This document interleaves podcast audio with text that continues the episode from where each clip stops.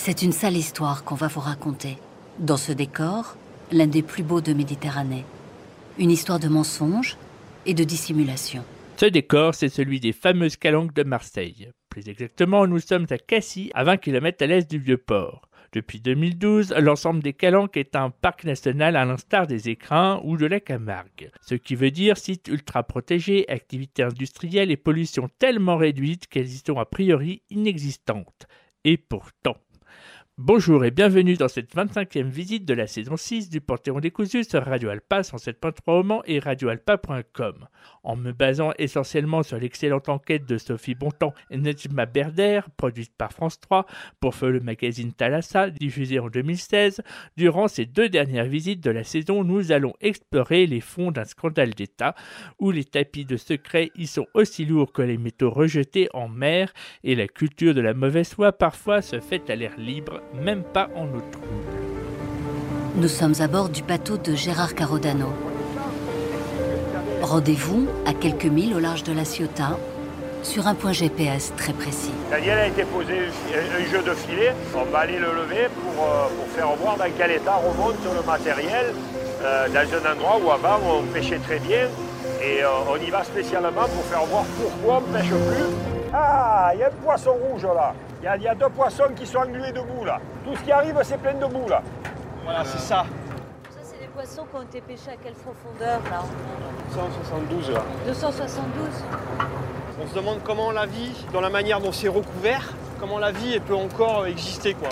Qu'est-ce qu'ils font les poissons là? Cette boue rouge, c'est la signature d'un scandale. C'est un chien espagnol de Gardanne. Une signature que tous connaissent très bien ici. La mère ne demanderait que ça de, de, reprendre ses droits. Là. On n'a pas besoin de, de cette saloperie. Hein. Pour comprendre, on doit remonter l'histoire et les années. Longer ce tuyau comme un fil rouge, c'est lui qui a déversé les boues en mer pendant 50 ans, jusqu'en janvier 2016. C'est le village des Beaux qui a donné son nom à la bauxite, matière première de l'aluminium.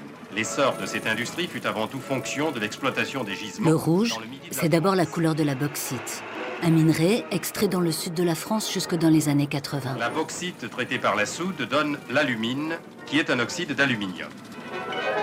Dans l'usine Péchinet à Gardanne, on fait donc chauffer la bauxite avec de la soude et on obtient de l'alumine. C'est un produit stratégique. Dans les années 60, il est utilisé dans tous les domaines, y compris dans l'aviation, l'armement, le nucléaire. De découvrir il va se révéler indispensable. Le siècle du progrès industriel. Et peu importe qu'une tonne de bauxite produise 500 kg de boue rouge, un minuscule détail dans les années 60 pour l'industriel et l'État français. Gérard Carodano vit et travaille à La Ciotat. Il a installé son domaine dans le port tout au bout de l'ex-chantier naval. Là, en amoureux de la mer, il soigne et élève toutes sortes d'animaux marins qui iront rejoindre les aquariums du Grand Est. On les voit pas pareil. C'est sûr que quand tu as un poulpe qui vient te manger dans la main, euh, c'est difficile, ça devient difficile de tuer un poulpe pour faire de la salade. Pourtant, il faut quand même qu'il y ait des pêcheurs. C'est pour ça que je continue à me battre contre tout ce qui est agression à la Méditerranée. J'avais 10 ans, je me souviens, en promenant avec ma mère, voir sur les murs euh, de la Ciotat, les tags n'existaient pas à l'époque, mais on, a vu les premiers tags, on va dire, mais c'était non au bout rouge, non au bout rouge, non au bout rouge. Il y en avait dans toute la ville de la Ciotat. Après avoir stocké ses déchets à terre, Péchinet prend la décision en 1963 d'envoyer les bouts rouges dans la mer. Un homme, le premier lanceur d'alerte de l'époque, se bat aux côtés des pêcheurs. Cette pollution sera incontrôlable, même si ceux qui la font affirment et croient que le produit qu'ils rejetteront dans la mer sera constant et ne changera jamais. Nous n'en avons aucune certitude car les hommes passent et les sociétés industrielles demeurent et personne ne peut s'engager pour quelqu'un d'autre qui lui succédera. Mais alors, quelle est cette voix? Celle d'Alain Bombard, biologiste marin. Il est absolument euh, euh, certain que cette pollution se révélera par la suite dangereuse. Pastille France Info, INA du 6 septembre 2020. Olivier Dubuquois est l'un des héritiers spirituels de Bombard. Lanceur d'alerte à son tour, il a repris le flambeau du combat. Militant, universitaire, il passe le plus clair de son temps sur le dossier Beau Rouge. Cette usine, je la voyais au moins une fois par semaine parce que je marchais régulièrement dans la Sainte-Victoire. Jamais j'aurais pu penser qu'un tuyau partait de cette usine pour faire plus de 50 km et se jeter en pleine Méditerranée au large des calanques de Cassis qui sont magnifiques. C'est-à-dire qu'une pollution qui ne se voit pas, c'est une pollution qui ne peut pas vous faire de mal. La France est le seul pays avec la Grèce à déverser en mer des déchets de bauxite. Dans les années 60, en réponse aux manifestations, Péchinet lance une campagne de communication et de désinformation et fait appel à une autre célébrité. Le commandant Cousteau lui-même était d'avis que les bouts rouges déversés au large tomberaient au fond par gravité. Avec l'appui de l'État français, les travaux d'installation de la conduite commencent en 1966. Donc les liens entre l'industriel et l'homme de la mer étaient déjà très très forts. Et donc à partir du moment où le commandant Cousteau dit qu'il n'y a pas de risque, aussi bien euh, sur le vivant et qu'il n'y a pas de risque de remontée de ces bouts rouges, c'est pris pour argent comptant. Et sur ce cas concret, en fait, ils ont fait ce qu'on appelle aujourd'hui du greenwashing, c'est-à-dire qu'ils ont utilisé l'image d'une personnalité euh, publique extrêmement appréciée des Français pour pouvoir faire passer en force un projet industriel qui consistait tout simplement à tuer une partie de la Méditerranée. En quelque sorte, pour le commandant Cousteau, lui qui prenait le progrès industriel pour l'activité maritime, c'est beau rouge et rouge bonnet Il n'y a aucune possibilité de contamination par l'intermédiaire, euh, par l'intermédiaire de vecteurs vivants, et que d'autre part, euh, les bouts rouges ne sont pas constitués, comme vous le savez, de substances toxiques. Comme nous le sachons. Bah vie. Doc des années 60 cité par France Info et l'INA en septembre 2020. Au fil des ans, Péchinet est passé entre les mains de plusieurs grands groupes de l'aluminium. L'ex-Péchinet s'appelle maintenant Alteo. Propriété d'un groupe d'investissement américain, Alteo a continué à déverser des bouts rouges jusqu'au mois de janvier 2016. Le tuyau parcourt 47 km sur le domaine public pour arriver jusqu'à la mer au cœur du parc national des Calanques. Il déversait les bouts rouges à 320 mètres de profondeur, juste à l'entrée de la fosse marine de Cassidaigne. Il y en aurait plus de 30 millions de tonnes accumulées au fil des années. Dans les années 60, je ne vois pas très bien comment un déversement fait à 350 mètres de profondeur pourrait gêner des bandes de poissons qui normalement vivent entre 0 et 50 ou 60 ou même 80 ça supposerait que ces bouts vont remonter jusqu'à euh, jusqu'à cet horizon-là, jusqu'à ce niveau-là, ce qui me paraît tout de même bien improbable. Sur la liste des produits toxiques contenus par les bouts rouges, de l'aluminium, du vanadium et de l'arsenic. Arsenic, poison mortel bien connu. Bon, devoir de vacances, prenons le calculette. 6 mg d'arsenic par litre à raison de 270 000 litres déversés en mer par heure, on a fait les calculs.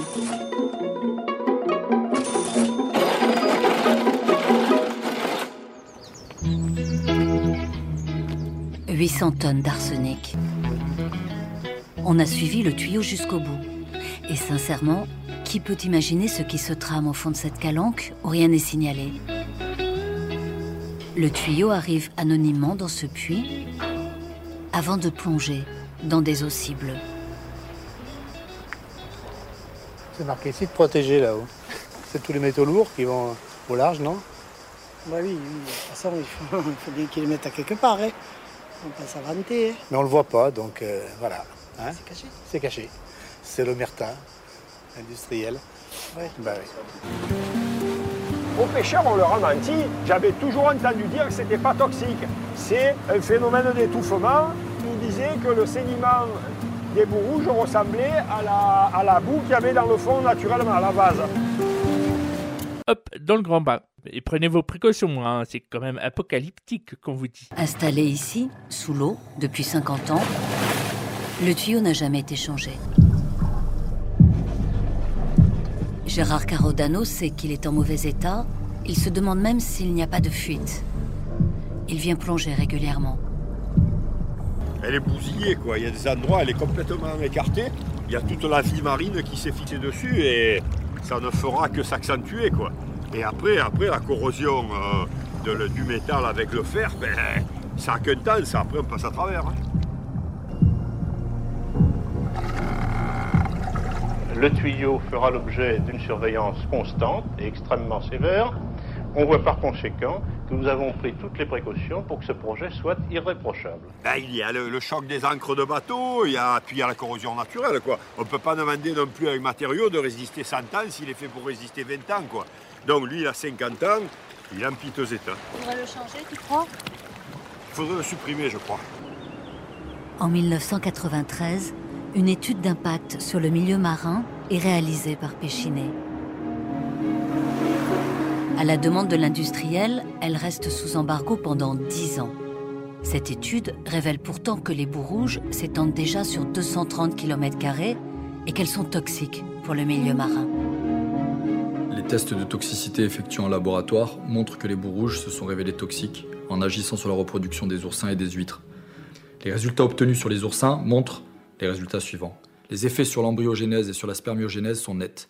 Les particules fines peuvent aussi se révéler génotoxiques, puisqu'une altération du développement embryonnaire se transmet d'une génération d'oursins à la suivante. Donc la, la, toxicité des boues rouges était connue euh, de l'industriel et des services de l'État euh, depuis à minima 1993. Soit il y a 30 ans. Mais l'étude écrite comme ses conclusions sont restées hors de portée des médias et des citoyens durant 10 ans. Secret d'État ou industriel sans doute. France Info, septembre 2020. En 1993, le temps donne raison aux opposants. Au fond des mers, une épaisse boue rouge, plus de corail, ni d'herbes sous-marines et presque plus de poissons. C'est une pollution mécanique par ensevelissement. On voit par exemple ici une branche de corail qui est morte parce que les polypes ont été envahis par cette fine pellicule de, de, de boue rouge. Et pourtant, les autorisations de rejet en mer sont régulièrement accordées par l'État. La bauxite continue d'arriver. Elle vient d'Afrique maintenant, de Guinée, l'un des plus grands producteurs. C'est donc une bauxite qui a parcouru plus de 4000 km qui est débarquée ici. Par voie maritime des plus polluantes, bien sûr. Deux cargos arrivent par mois, 60 000 tonnes chacun. La poussière, l'un des problèmes majeurs du traitement du minerai des nuages de poussière rouge. Mais dans ce terminal, ni les dockers, ni le responsable ne portent de masque. Il y a toujours eu de la bauxite ici, oui. Oui, oui, oui. c'est un, trafic euh, important sur le terminal. Ça représente euh, plus de 50% de l'activité euh, du terminal minéralier. Sans bauxite, le terminal fonctionne plus.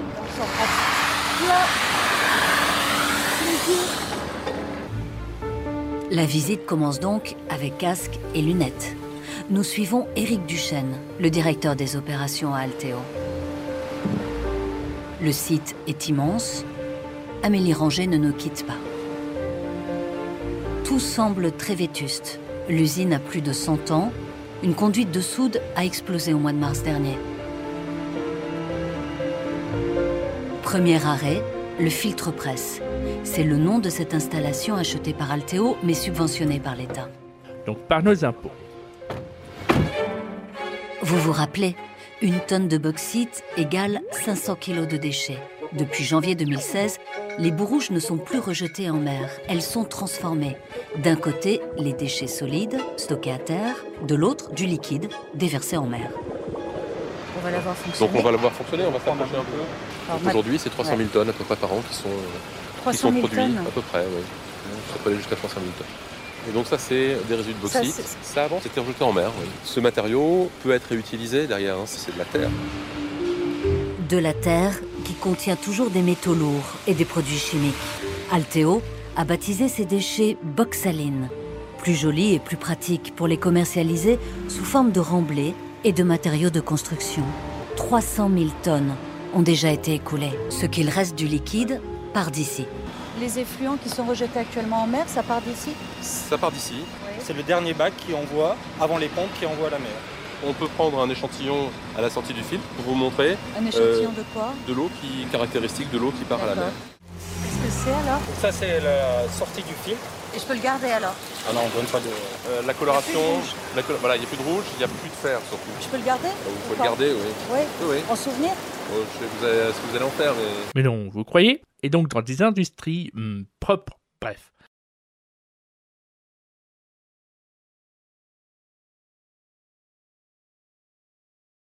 De faire analyser Mais bien sûr. Bon, d'accord. Super. Merci. Avant de partir, Monsieur Duchesne a tenu à nous montrer tous les produits qui contiennent de l'alumine.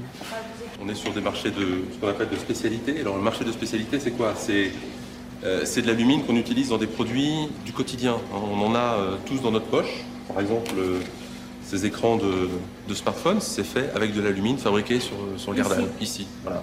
Là, dans, dans cet écran-là, c'est de Dans cet, l'alumine de écran, Gardanne dans cet écran, c'est de l'alumine de Gardanne. Voilà. Euh, il y a 15% à peu près d'alumine de Gardanne. L'alumine ressemble à ça. De la poudre blanche. Le monde en consomme de plus en plus.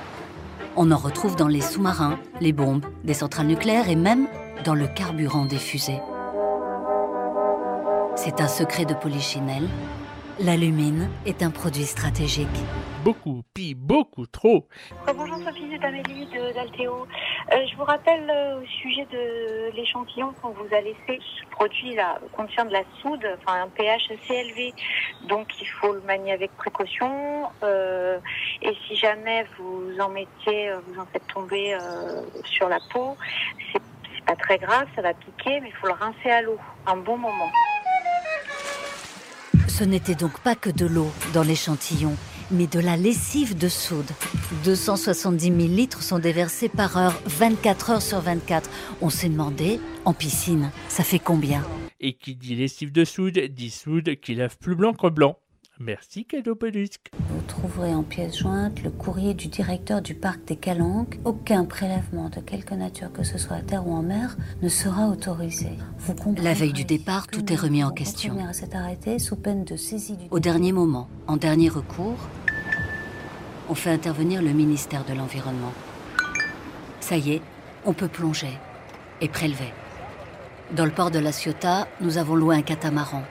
Olivier Dubuquois et Gérard Carodano sont à bord. Ils attendent ce moment depuis longtemps. Lumière, ok Mais l'outil indispensable dans cette opération, c'est lui, le ROV, un sous-marin téléguidé équipé de caméras. Il faut faire vite. On a une fenêtre de deux heures seulement. Les militaires qui ont des sous-marins dans la zone ne veulent pas nous accorder plus de temps. Le verdict va pas longtemps. Si on avait la possibilité d'enlever la mer, tout ça, c'est tout rouge. C'est la Lune. C'est Mars. Voilà. Armageddon.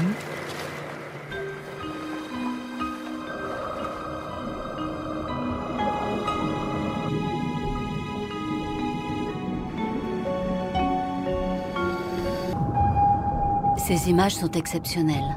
À 320 mètres de profondeur, des nuages d'une matière étrange.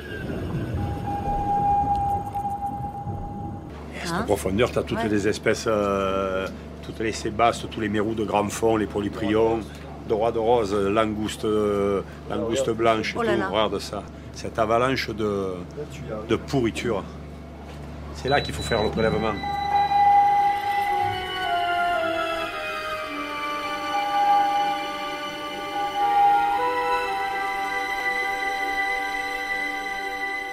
Le liquide est bien là, une rivière sous-marine qui se déverse visqueuse vers le fond du canyon.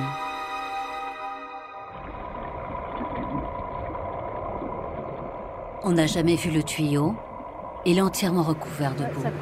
Une fois à bord, Et la réponse à tous ceux qui crient haut et fort, parce que ça les arrange, les brouges, c'est terminé. Les brouges, ça sera terminé lorsqu'on descendra un sous-marin et qu'on ne prélèvera plus ce genre de truc. C'est pas pour demain. hein. Ces métaux lourds sont entraînés ailleurs euh, en Méditerranée, puisque ce liquide euh, remet en suspension toute cette toxicité. Dans tous les cas, c'est catastrophique, ça c'est certain. Donc, euh, est-ce qu'il y a des degrés par rapport à ça? Je serais incapable de le dire. La, la question centrale, c'est jusqu'à quel point on est capable d'accepter une pollution? Et pour moi, cette pollution était inacceptable dès la première goutte de boue rouge qui a été déversée en mer. Stéphanie Jacquet, de l'Institut méditerranéen d'océanologie, les commente pour nous. Ce que l'on peut voir sur ces images, c'est le- l'écoulement du fluide, de l'effluent industriel qui est euh, déversé en mer. Ici, on le voit donc s'écouler sur euh, ce massif de boue, qui est le massif qui a accumulé euh, donc à la sortie de l'exutoire. Ce qui est intéressant de voir avec ces nouvelles images, c'est la formation d'autres types de structures.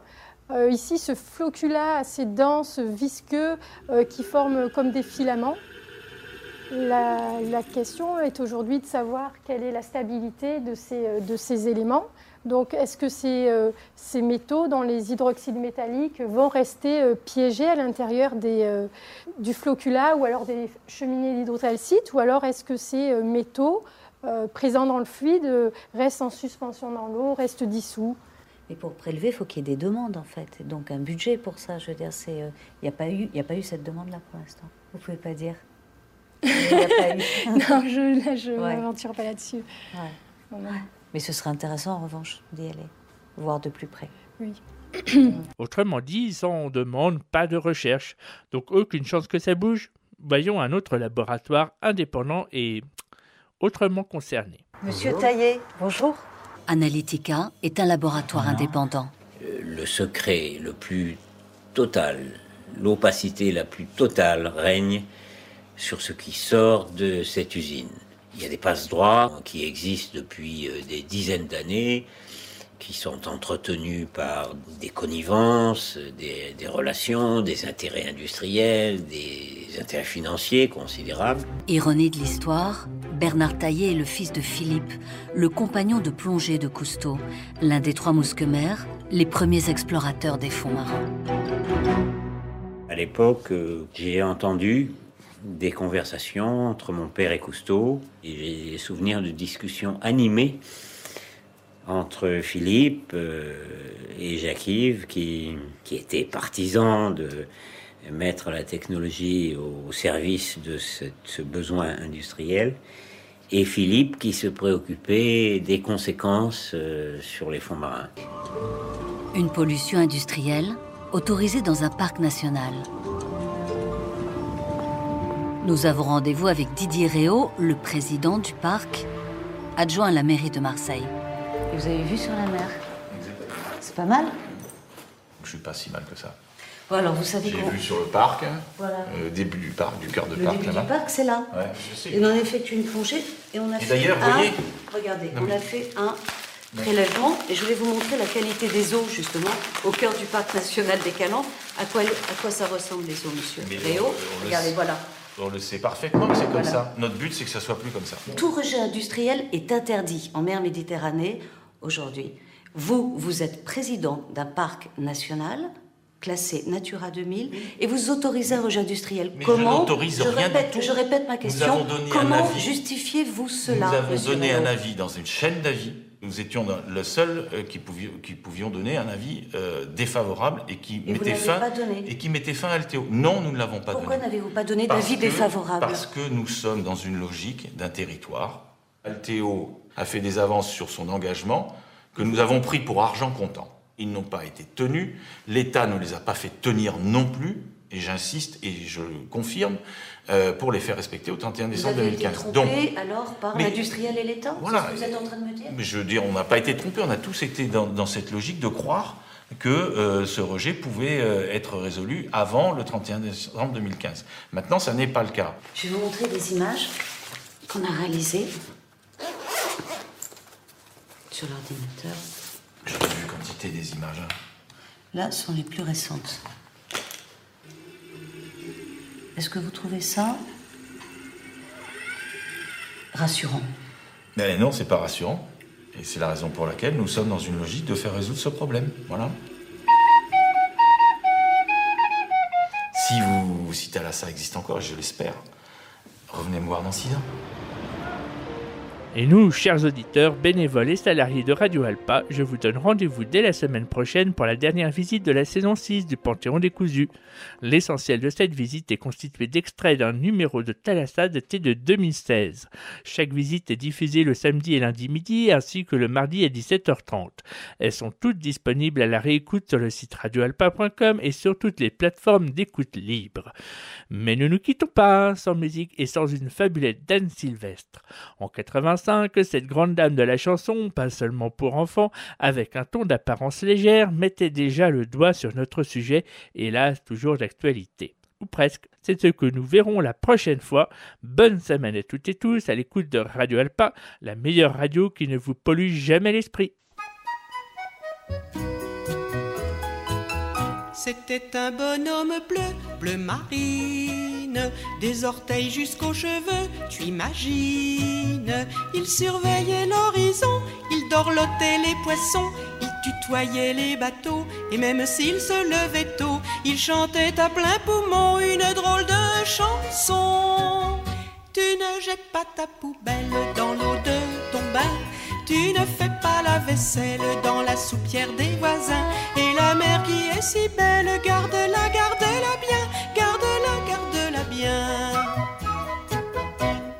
sa barbe il chantait sur la plage, tous les enfants le suivaient, grand tapage.